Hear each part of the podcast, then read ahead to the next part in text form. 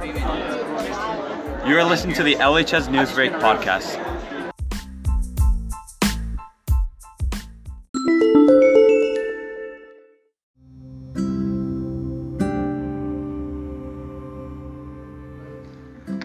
Welcome. I'm David Lopez, and I'm asking some questions to my classmates today. Today's topic is about people being oversensitive. So let's take a minute to meet my guests.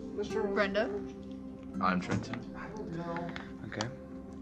Uh, so about oversensitive people, uh, what's your opinion on them? I think they're annoying. Too dramatic, man. It's funny.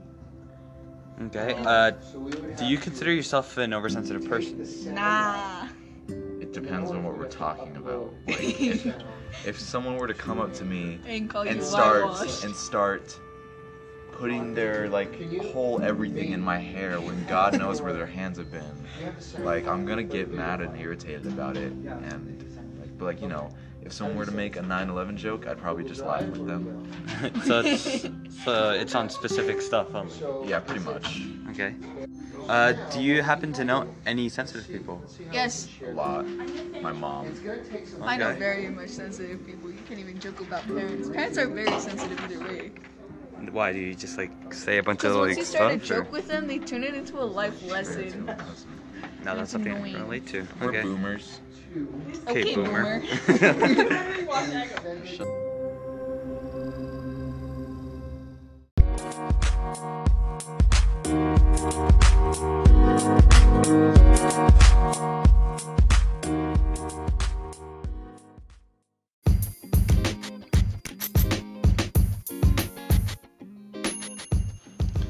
Uh, I want to thank my guests, uh, and Brenda, for joining me in this podcast. Once again, I'm David Lopez, and this is the LHS News Newsbreak podcast. Thank you for listening.